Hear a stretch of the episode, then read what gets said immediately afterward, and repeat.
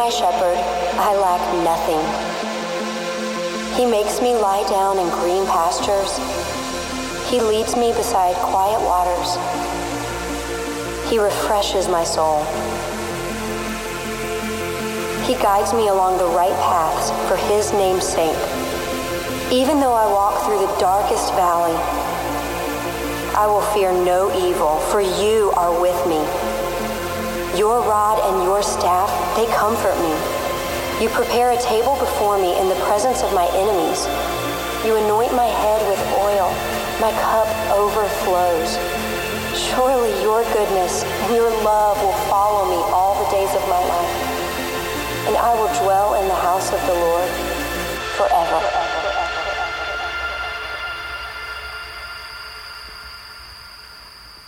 Well, it's so good to see you guys this weekend. This is the second week of our series that we're calling Psalm 23. And I'll be honest, I don't think that this series could have better timing. And it's because unless you've been living in a cave somewhere, you know that we live in a world right now where every time you turn on the news, every time you read the news, every time you pick up a newspaper, all of a sudden you see that we're living in a world of chaos and uncertainty. So, what a great time to dig into Psalm 23 and be reminded that we have the opportunity to follow a good shepherd who can bring peace and security no matter how much chaos, no matter how much uncertainty is unfolding in our world. By the way, I don't know if you've ever thought about it, but it's pretty simple. There's a reason that there's so much chaos and so much uncertainty in our culture. I mean, you study any civilization, you study any culture, and you will discover that whenever, whenever absolutes decrease, chaos is always going to increase. In other words, whenever we begin to blur the lines of what is right and wrong, there's chaos in our culture. And because now all of a sudden, what used to be so clear, where there used to be boundaries, where there used to be a line, now everybody's not really sure what's right, what's wrong. Am I inside the line? Am I outside the line? Is there even a line anymore? And as a result, everyone just decides, hey, I need to do what feels right, what seems right, what would be the right thing for me to do in this situation. And it results in everybody doing their own thing, and there's a lot of chaos. I'll give you a great example the nation of Israel. You ever studied the history of the nation of Israel? I mean, good gracious, they spent 430 years as slaves in Egypt. That's a long time to be a slave. No freedom, no choices, no free will. They were slaves. Finally, Moses leads the Exodus, but even then they blow it and they end up spending 40 more years wandering around the desert. Not a lot of freedom, not a lot of things to enjoy in that scenario, but they finally get to the promised land.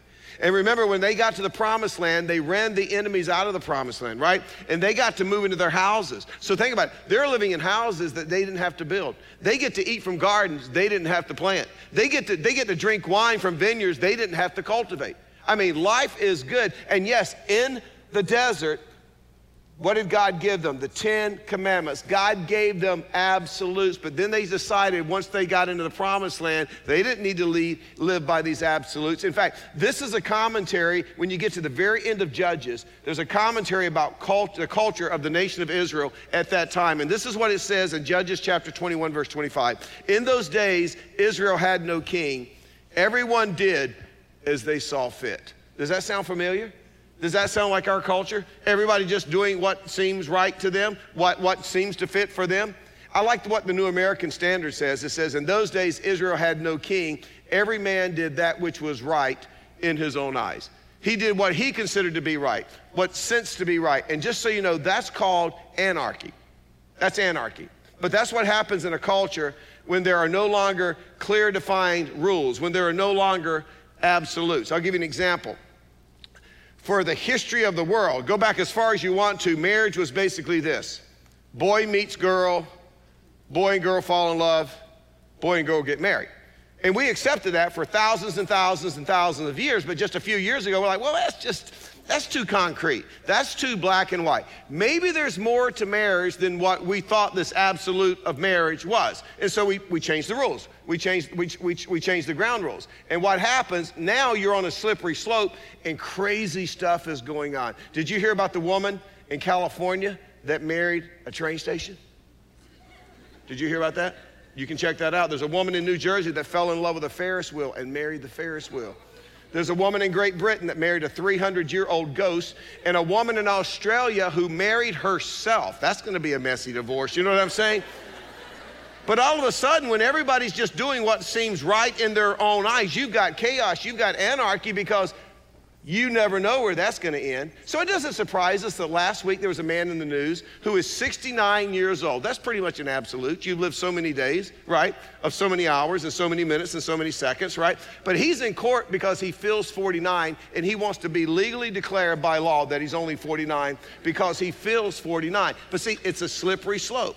And I've always said strange things grow in a vacuum. So a lot of times people love to say, hey, it's going to get better. It's not going to get better.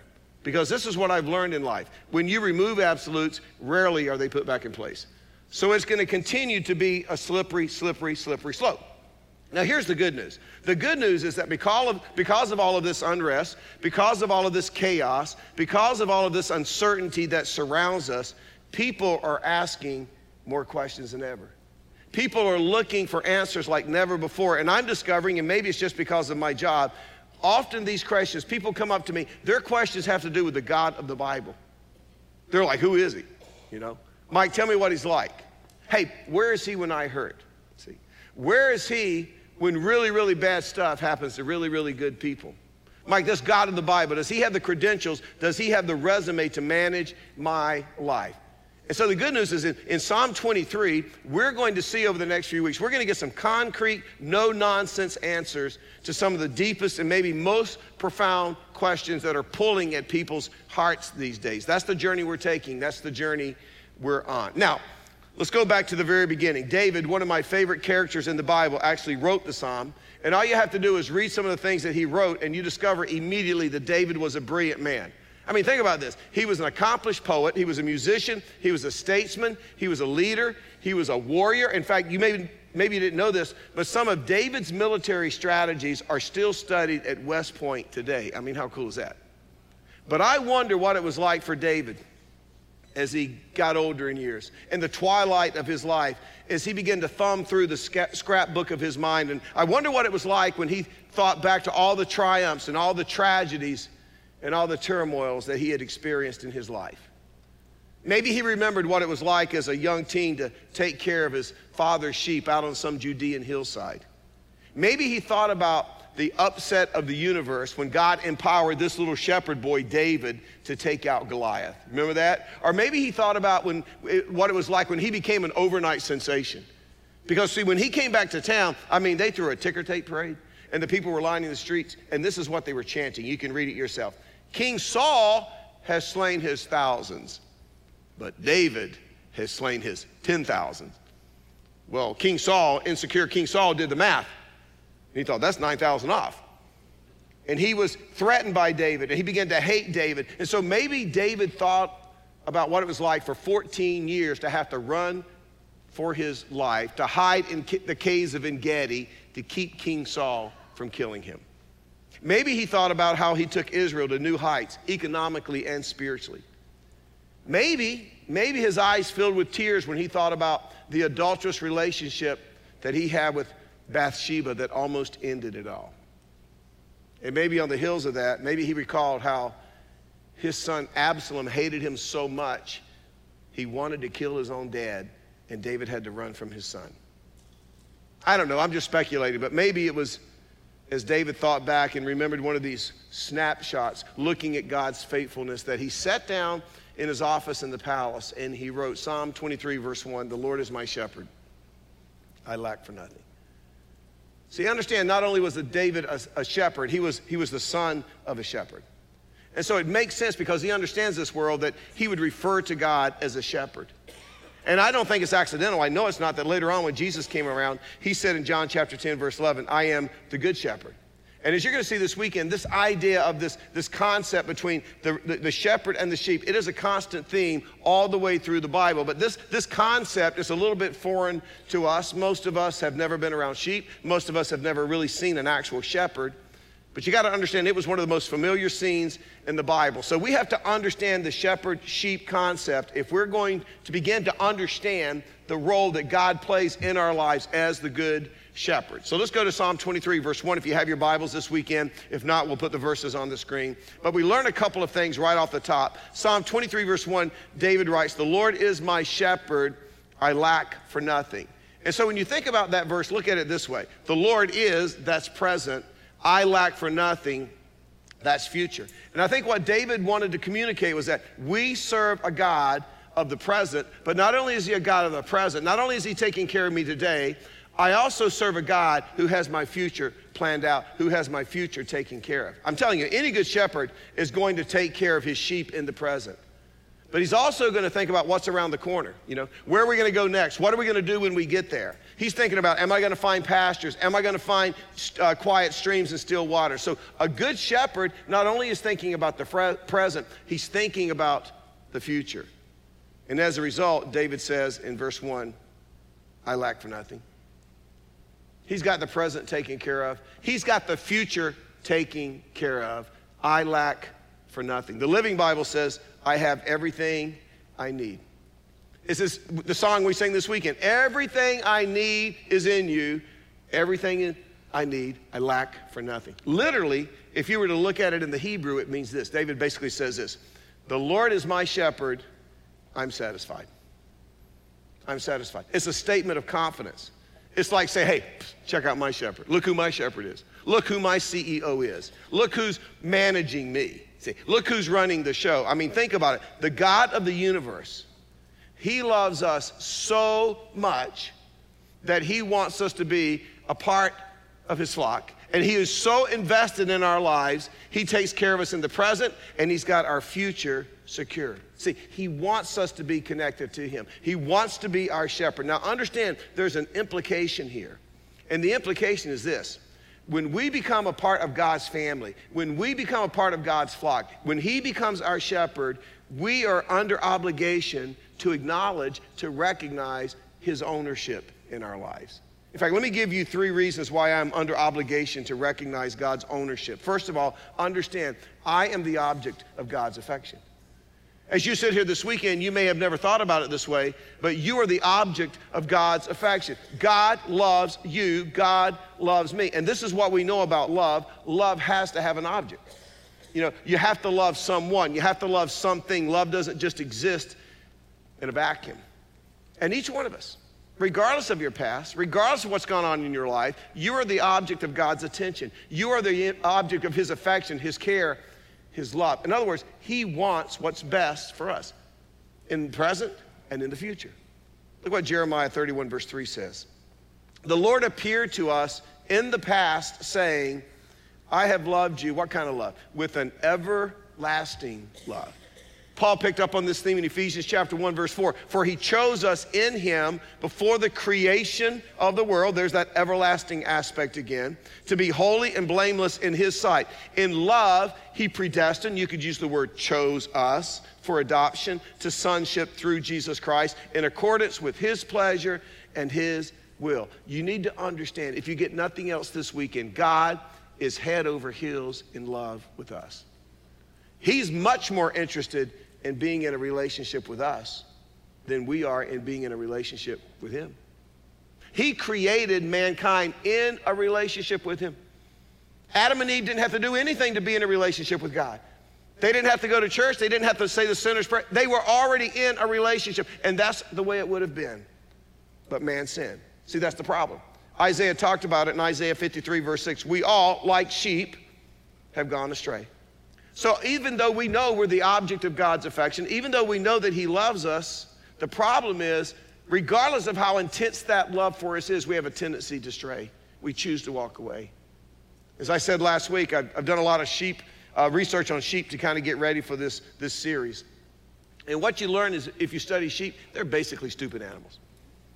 I mean, a sheep can wander off of a cliff to its death, and do you know that the rest of the sheep will follow that follow the other sheep right over the cliff. I mean, they would go right to their death. And, and, and be honest with you, we do the same thing. I mean, we have this God who loves us intensely. We're the object of his affection. He's, he's concerned about our present, he's concerned about our future. But instead of just following him and being content in that relationship, what do we do? We stray. We stray. I mean, we watch other people. They go right over the cliff because they're pursuing the wrong things. And we go right over the cliff because we decide we're going to pursue the wrong thing. I mean, we got the God of the universe who wants to be in a relationship with us, who wants to guide us and lead us and take care of us. But you know what we do? We're like, man, that's not quite enough because if I could just be wealthy, if I could be wealthy, now I think I could find some satisfaction and some happiness and peace there. God's not quite enough. It, it, it, my accomplishments, my career, my education, if I could just get to a certain level in my education, I think then I could be content. Then I could be happy. Then I would be at peace. And we forget that when God is our shepherd, we have everything we need. The present's taken care of, the future's taken care of. We lack nothing. We can be satisfied in our relationship with God. We are the object of His affection. Here's the second reason that I'm obliged to recognize God's ownership it's because understand, I have been purchased with an incredible price. Isaiah continues the analogy with the sheep, verse, uh, chapter 53, verse 6. We all, like sheep, have gone astray. Each of us has turned to our own way, and the Lord has laid on him, that's Jesus, right? The iniquity, our sins, our failings, our shortcomings, the iniquity of us all. Think about it this way. Throughout the New Testament, Jesus is referred to as the Lamb of God. You read the Gospel of John, you get to John chapter 1, verse 29. John writes, Behold, when he sees, when John the Baptist, when he sees Jesus for the first time uh, off in the distance, he says, Behold, what? The Lamb of God who takes away the sin of the world. Later on, this same John on the Isle of Patmos, years later, he writes the book of Revelation.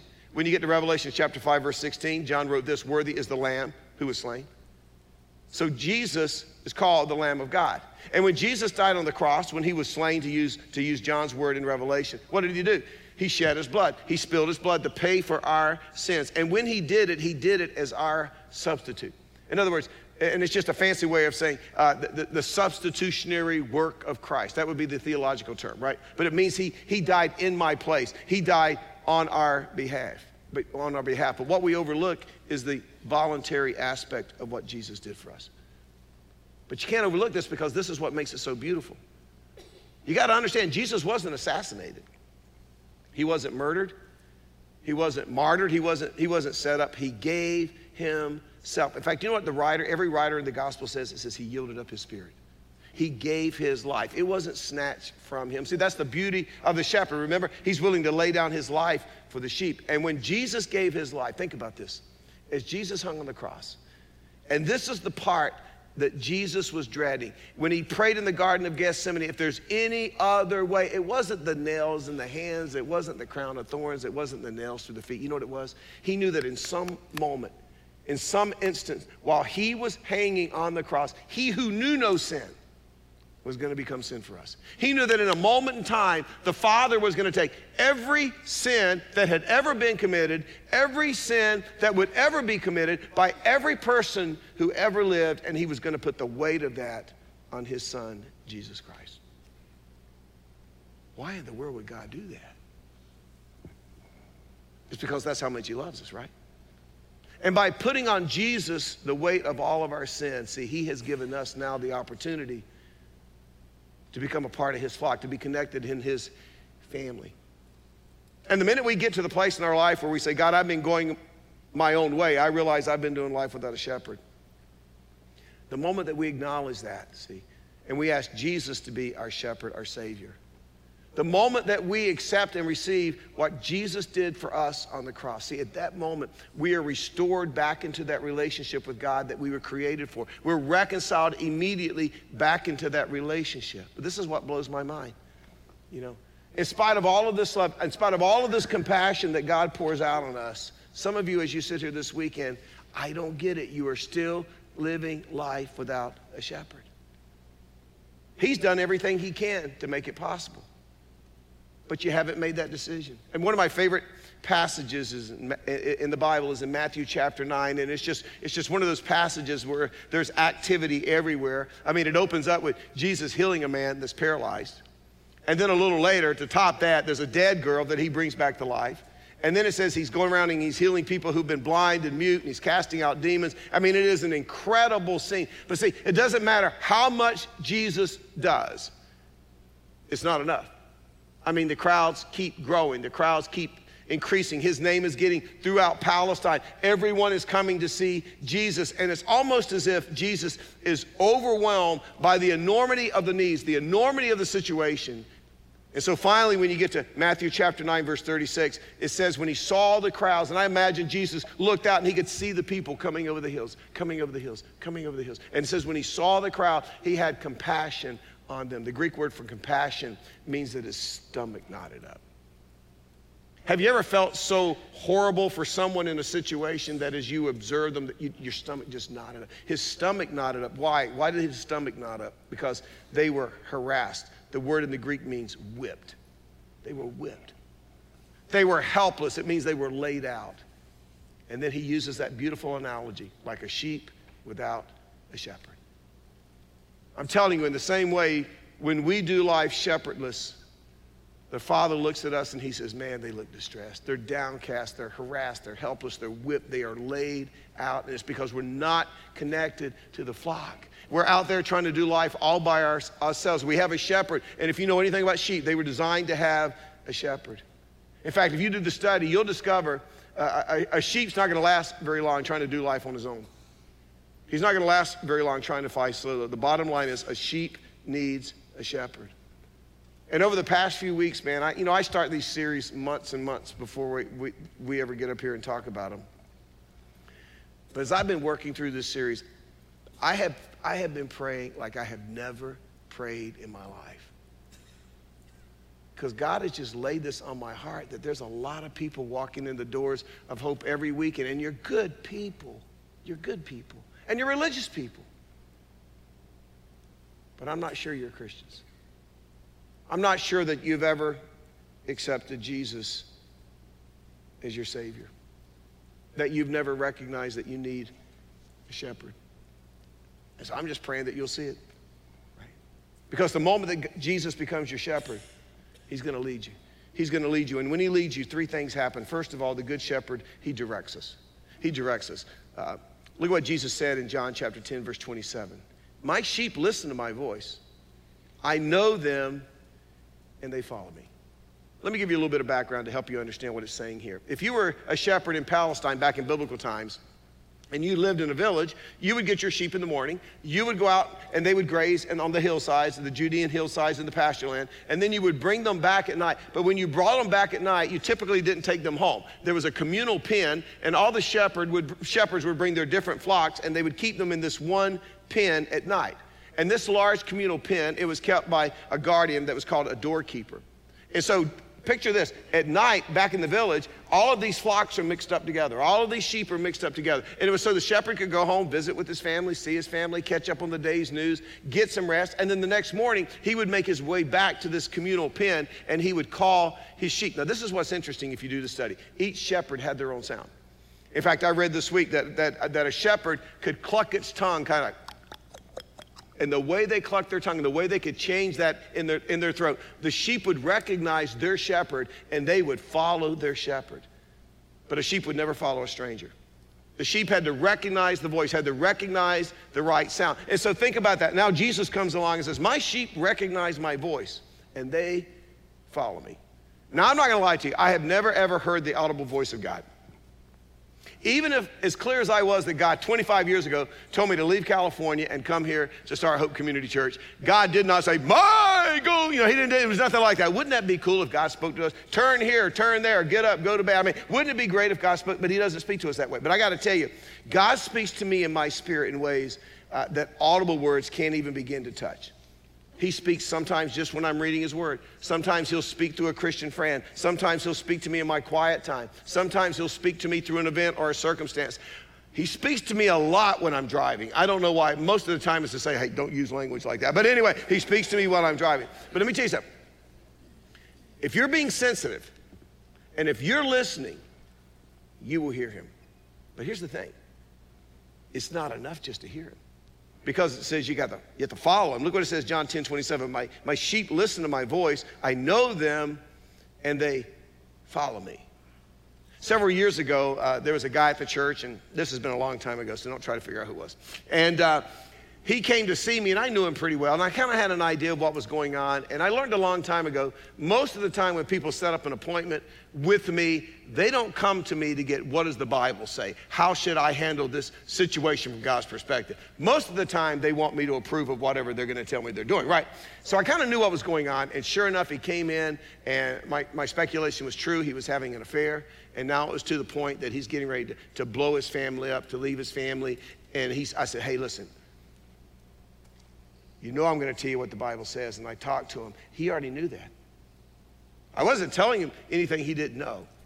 But he's like, I kind of already made up my mind. Well, this bothered me so bad. This is a big deal because I've only done this a few times in my ministry. I got a couple of the elders who also knew this person. And I called him. I said, Can we come over? He said, Sure. We went over to his house. We sat down. We went through the, God's word, God's truth again. And again, it wasn't that he didn't know what God's word said, he knew the truth. He just didn't want to follow the truth. He just chose, I'm going to go down a destructive path. And if you were to talk to him today, and this has been years ago, he would tell you that he is still dealing with the brunt of the consequences of that decision. See, he knew, but he didn't follow. I mean, it's great to hear the word of God. That's certainly part of it.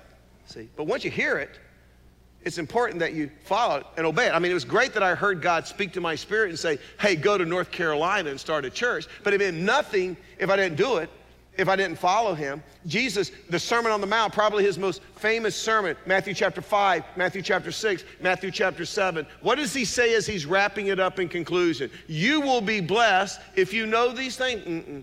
If you can memorize these things. No. He says, you will be blessed if you do them. Let me tell you something. God desperately wants to give all of us the direction we need to negotiate life.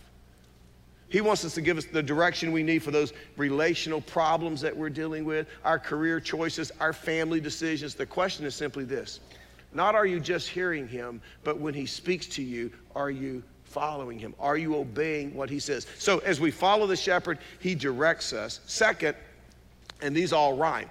And that's pretty good for me because I was a PE major. Here's the second one the good shepherd protects us. Look what it says, John chapter 10, verse 9. I am the gate. Whoever enters through me will be saved.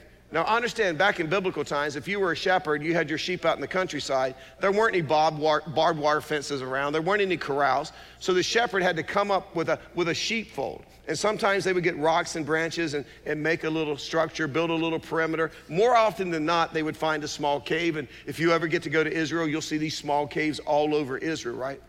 And then the shepherd would sleep in the opening, and he would actually become the door. And there was no way that a sheep could get in or get out without him realizing it. There's no way that, that, that a predator could get in without the shepherd knowing it. And then Jesus comes along and says, verse 9, thinking of that analogy, I am the gate. Whoever enters through me will be saved. In other words, Jesus says, if you get through me into the structure, if you get through me into the sheepfold, you are going to be saved. Now, you hear the word saved a lot. Maybe not as much as we used to. Sometimes we get too sophisticated for our only good, for our own good. But you'll hear somebody say, "Hey, he got saved," or, or "She got saved." What does it mean to get saved? Is it like when a lifeguard saves you? You know, what, what do you save a seat? You know, what does it mean when you are saved?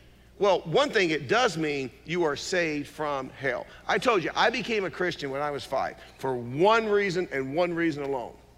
I did not want to go to hell. And we had an evangelist come to our church. We had revivals in those days, right? And you had to go to church every night for a week, people. It would kill most of you, right? You're not man enough to be a kid the way I was, right? But anyway, I went, and this evangelist, and he told this illustration, and, and, I'll never forget it, and I've told you before. He said, Hell is like a Ferris wheel of flames and fire, and God will strap you on, and you're never gonna get off, and it's gonna go round and round for all eternity, you know, and, and there's weeping and wailing, and he's spitting everywhere and gnash. But then he said this, and the worm dieth not. And that worm freaked me out. I'm not lying to you that worm. That freaked me out. And I went home that night. I was five years old. I shared, a, I listen, we were so poor. I had a little twin bed in my mom and dad's bedroom, okay? I went in and sat on the corner of that bed and I said, Mama, I want to get saved. See, I don't want to go to hell. But not only are you saved from hell, it also means that you can be saved from an aimless, wandering, empty, shepherdless life. You can be saved for purpose. You can be saved for meaning and direction. That is a promise from the Bible. Jesus says we can be saved. And the reason we can be saved is because we are under the watchful eye of the Good Shepherd. He, he directs, He protects. Third, the Good Shepherd inspects us. He inspects us. Look what David said in Psalm 139, verse 23 Search me, O God, and know my heart. Test me and know my anxious thought. This is something that I really didn't incorporate into my life until later in life. And I'm embarrassed to say that. But I've gotten to the place every day now when I have my quiet time and I say, God, search me, examine me, check me out. See, a good shepherd's going to check out his sheep. He's looking for cuts and bruises and injuries. He's looking, he's looking for parasites. See, a good shepherd wants to make sure that his sheep are okay. Laura has a sister that raises these kind of champion dogs, and she goes all over the place and with dog shows. And uh, a few years ago, there was a local one. Well, I, I hate stuff like that. But anyway, you guys, have you picked up on that yet? But anyway, bunch of smug little spoiled dogs. But anyway, Laura said we ought to go. We, we, ought to be supportive. We ought to go to the dog show. So I went to a, I went to a dog show. I'm not gonna lie to you, one of the top three worst experiences of my life. Now, let me put it in perspective. Number four was getting both of my knees replaced and getting an infection throughout my whole body that almost killed me. That was not as bad as the dog show. That came in after the dog show, right? And so we go to this dog show, and uh, and I, I mean, you see movies; they're just weird people. But anyway, what what really struck out to me is that the dogs were much better groomed than the people. I'm just telling you that right now. I mean, some of these dog groomers, they didn't look like they had been shampooed in a long time, right? But these dogs, I mean, man, they would just stand there, you know, and they were clean, you know, and they're putting mousse and gel in their hair, and they're getting out curling irons and blow dryers. I mean, these dogs are taken care of. These dogs are high maintenance and smug. I just wanted to knock the little smugness right off their face. Laura said, You can't do that, honey. They're expensive. But anyway, then they get them all ready, and this is what they would do they would just prance around the ring right? And the judges would examine them. And then the judge would go up to them and they would examine their teeth and look in their ears. And these dogs, they, they would just, they would just stand there at attention. And they would get examined. They would get checked out. This is what I want to say. Just like those dogs, I think we need to get up every morning and say, God, inspect me. Check me out. Examine me. God, how am I doing spiritually? How am I doing psychologically? God, how am I doing emotionally? Is, is, there a bruise? Is there a cut? Is there, is there a parasite? God, is there some sin in my life that I don't even I don't even see? God, is there some did somebody hurt me? And I'm hanging on to that instead of letting it go. And it's festering, and God, if I don't deal with it, it's gonna, it's gonna turn into something worse. God, is that what's going Hey God, is there is there a habit in my life that I'm nurturing? That if I don't deal with it, it's gonna, it's gonna grow up and it's to eat my lunch. Inspect me. Let me tell you something. As we make ourselves available to the Good Shepherd, He inspects us. But here's the cool thing He points things out, He notices them, and then He cares for us. And He bandages us, and He anoints us, and He heals our wounds. As we're going to see next week, he, he, he, he guides us into great pastures. He takes us to still waters. And this is just a biblical picture of John 10 10 being predicted when Jesus says, I have come that you might have life and have it to the full. See, I let him examine me. He takes care of me so I can experience the life that he designed specifically for me. And now you understand this is why David wrote, The Lord is my shepherd. And because he's my shepherd, I don't need anything. I'm satisfied. I'm secure. Because, see, he's taking care of me in the present and He's going to take care of me in the future. So here's the question I want to leave you with this weekend Are you a sheep or are you a goat? Now, let me tell you why I use that analogy. It's the analogy that Jesus used. Are you a sheep or are you a goat? Matthew chapter 25, verse 31. This is when Christ comes back to this earth, his second coming, and he judges the whole world. It says, When the Son of Man comes in his glory, and all the angels with him. By the way, let me just say this. A lot of people say, I don't know that Jesus is coming this second time. Let me tell you something. If you believe he came the first time in Bethlehem, you better believe he's coming the second time. Okay? So when the Son of Man comes in his glory and all the angels with him, he will sit on his glorious throne. All the nations will be gathered before him, and he will separate the people from one another. Here again, here's the analogy. You can't get away from it. As a shepherd separates the sheep from the goats. And if you read the chapter, you'll find out that the sheep represent those who were believers, followers, and they're going to get to spend all eternity in a place called heaven. Incredible. But the goats represent those who never believed. They said the right things, did the right things. Hey, hey, Jesus, we did this for you, we did this for you, we did this for you. But they never followed him. And Jesus says, You're a goat. Depart from me, I never knew you. And they spend all eternity in hell. Now you got to understand, that's what what's it say? So are you a sheep or are you a goat? Let me give you a good checklist. Here, here are the characteristics of a sheep. See how you measure up. First of all, sheep are sensitive. Sheep are sensitive. John 10 27. My sheep listen to my voice. So here's my question. When it comes to living and doing life, can you honestly say that you're sensitive to what God is saying? Do you look at life from a biblical perspective? Do you take God's truths, His principles, His precepts into account when you have to make a decision? I mean, if you get an offer to move because you're going to make more money, do you actually stop long enough to think, hey, God, is this the right move? I'm seeing in America, we assume if it's more money, it must be the right move. Not necessarily. So, do you take these things into account? Do you sometimes in relationship where you want to retaliate, you want to get even, you want to be heard, do you sometimes even pause and say, what would Jesus do in this situation? Do you seek his way and not just your own way? If not, it's very possible that you're not a sheep. It's possible that you're, you're a goat.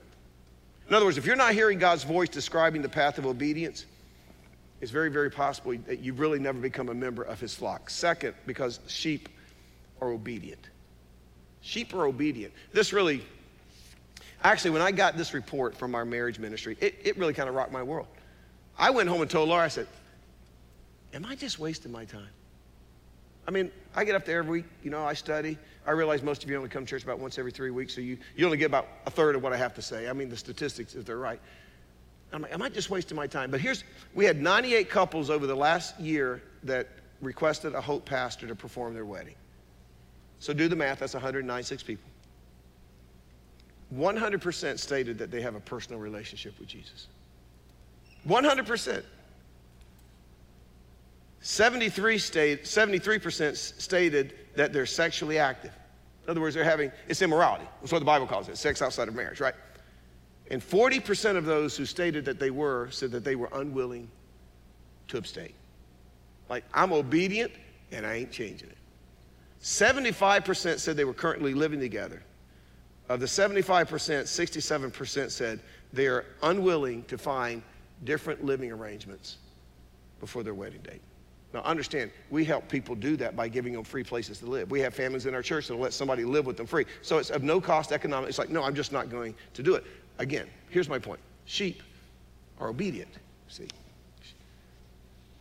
Goats are disobedient. Jesus says, You want to be great? Serve. Do you? I think every person in hope ought to be serving inside the doors of hope, and you ought to be serving outside the doors of hope. Do you serve? Do you serve anywhere? You know. Generosity. Do you tithe? The Bible teaches tithing. It says that we should tithe. Are you connecting with other people in biblical community? See, Jesus said, John 10, 27, my sheep listen to my voice. I know them, and they follow me. It may very well be your lack of obedience to the things of God simply means you're not in his family. So you've just been saying it for years. Well, I just don't believe that's what the Bible says. Well, I'm telling you, it's what the Bible says. But if you just don't want to obey it, there could be a real problem there, okay? Here's the third one sheep are confident and secure. John 10, 27 verse, and 28. My sheep listen to my voice. I know them and they follow me. Now look what it says. I give eternal life to them. Meaning this, from the moment you receive Jesus as your Savior, you have eternal life. Boom, you have eternal life. Your destiny is set. You don't have to worry about death. You don't have to lay in bed at night and wonder what's next. That's why Paul could say, hey, if I live, great.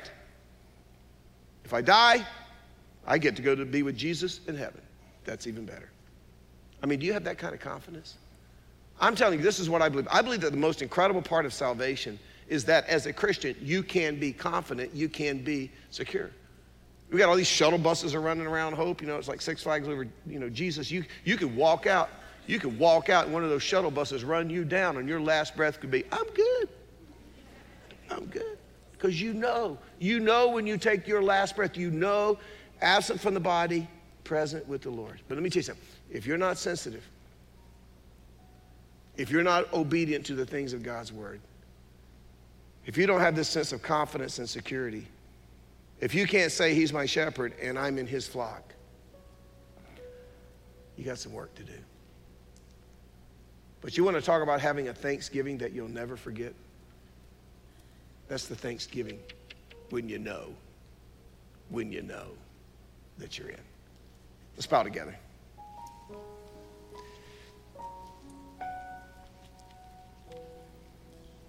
Have you ever made Jesus your good shepherd? To use the word that Jesus used, have you ever been saved? I'm not talking about are you a good person. I'm not talking about are you religious. I'm not talking about do you go to church. I'm not talking about maybe all the things that you're depending on and relying on to position you to be in the right place with God. Have you ever been saved? Have you ever gotten to the point where you're like, I need saving, I need a shepherd? Have you gotten to the point you realize if I were to stand before God and He were to say, Why should I let you in? that none of the good things you've done are going to matter? The only answer is that, yeah, your son Jesus died on my behalf, in my place, to pay for my sin. Three days later, He rose from the dead to verify and validate that He was the Son of God who could take away the sins of the world. That's where I'm placing my trust. So you got to transfer your trust. It's very simple. You transfer your trust from what you've been counting on and what you can do to what God has already done for you through his son, Jesus Christ. You say, Mike, that's too simple. It has to be simple. It's for everybody, whosoever. Whosoever. And I don't do this very often. I want everybody, I would just, just make sure your eyes are closed at all of our campuses. And if you would say, and I'm not going to embarrass you, and I'm not going to talk to you, and I'm not going to call you, but you would say, Mike, this weekend, I'm making Jesus my good shepherd. This weekend, I'm accepting what Jesus Christ did for me on the cross through his death, burial, and resurrection, that he is my Savior, and that's what I'm counting on. Would you just slip your hand up? Because I'm just going to pray for you. I'm going to pray for you. Thank you. Thank you. Thank you. Thank you. Thank you. Thank you. Father, we just thank you. You made it so easy. It's so simple, but some of us are we're too, too, we're too smart for our own good. And we think we're maybe smarter and wiser and we've got another angle. Well, if there's another angle, it's not based on the authority of your word. Jesus made it very clear I am the way, the truth, and the life. Nobody gets to the Father except through me and what I've done. I thank you for those that, that, that today, Father, has said, I'm in. I'm in. Jesus, He is my Savior. I'm accepting the gift of salvation that He made possible through His death, His burial, and resurrection. I'm in the sheepfold. I thank you for those. Father, for those that didn't raise their hand, but inside their hand was raised, I thank you for those. Father, for those who can't quite get there, or maybe they still think they're okay doing what they're doing, make them be sure. Give us that security and that confidence that we can have in you. In your name. And I would just say before you leave, I'd encourage you, I would really encourage you. If you came with someone there, wait for you. When everyone leaves, just make yourself, make your way down to the front of whatever campus you're at. And there are people who would just like to celebrate with you. They'll answer any questions you have. They probably would love just to pray with you. But you know, one of the things it tells us in Romans chapter 10 that is if we believe in our hearts and we profess, if we profess, it's just something about telling the first person, I made the decision that just seems to solidify it in your heart and mind. So I would invite you when I say amen and we dismiss, just come down to the front of any of our campuses and there are people who will just spend a minute or two with you, celebrating, praying with you what God has done in your life this week. And Father, thank you. And we give all of these things up in your name. Amen. Amen. Thank you so much for joining us for this week's message. We are so excited to be a small part of all the great things that God is doing in and through your life. If you would like to take the next step in your spiritual journey, download the Hope app to find ways to connect, opportunities to serve, and other resources. And if you'd like to contribute financially to our vision of reaching the triangle and changing the world, visit us at gethope.net slash giving. Thank you for your commitment to resourcing hope as we love people where they are and encourage them to grow in their relationship with Jesus.